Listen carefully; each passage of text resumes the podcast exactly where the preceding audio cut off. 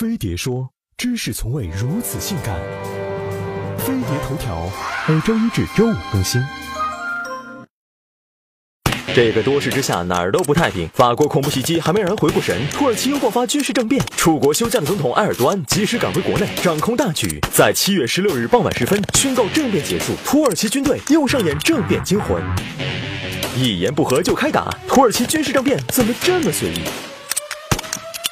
追根溯源，军队政变是凯末尔建立土耳其共和国时的遗产。高喊没有武器就用牙齿和指甲去战斗的凯末尔，率领土耳其国民军在奥斯曼帝国的废墟上打造了一个全新的土耳其。很长一段时间内，军人曾被广泛认为是凯末尔主义的坚定捍卫者，这种角色深得民心，也曾一呼百应。虽然在建国之初就有军队不得干政的规定，但从上世纪六十年代开始，土耳其军队就以差不多十年一次的频率寻找存在感。一九六零年、一九八零年两次成功夺取政权，由军方执政；一九七一年、一九九七年以最后通牒的形式，迫使总理下台；二零零三年和二零零七年，采用比较温和的态度，直接干预政治决策。所以，二零一六年爆。发的这场来去匆匆的政变，其实是土耳其军队的一贯尿性。土耳其军人干政，往往发生在内政外交出现问题的时候。现如今，恐怖袭击事件、叙利亚难民、伊斯兰宗教势力与世俗势力的激烈矛盾，让土耳其陷入内外交困的惨烈局面。作为总统的埃尔多安，近些年也无视反独裁声潮，谋划将议会制改为总统制，无疑是火上浇油。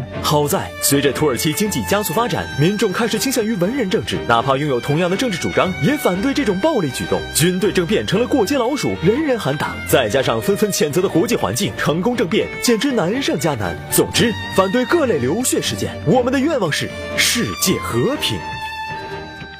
其政府目前继续对涉嫌参与政变者展开行动，逮捕了两千八百三十九名军人，并对两千七百四十五名法官、检察官发出了拘捕令。另外，这场未遂政变造成了二百六十五人死亡，一千四百四十人受伤。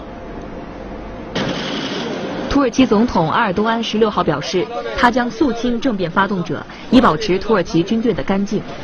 土耳其四大主要政党当天也发表联合声明，谴责军事政变。另外，埃尔多安十六号晚些时候再次敦促美国政府把流亡美国的对立派别领导人居伦移交给土方。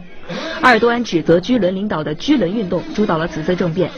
不过居伦否认与军事政变有任何关系。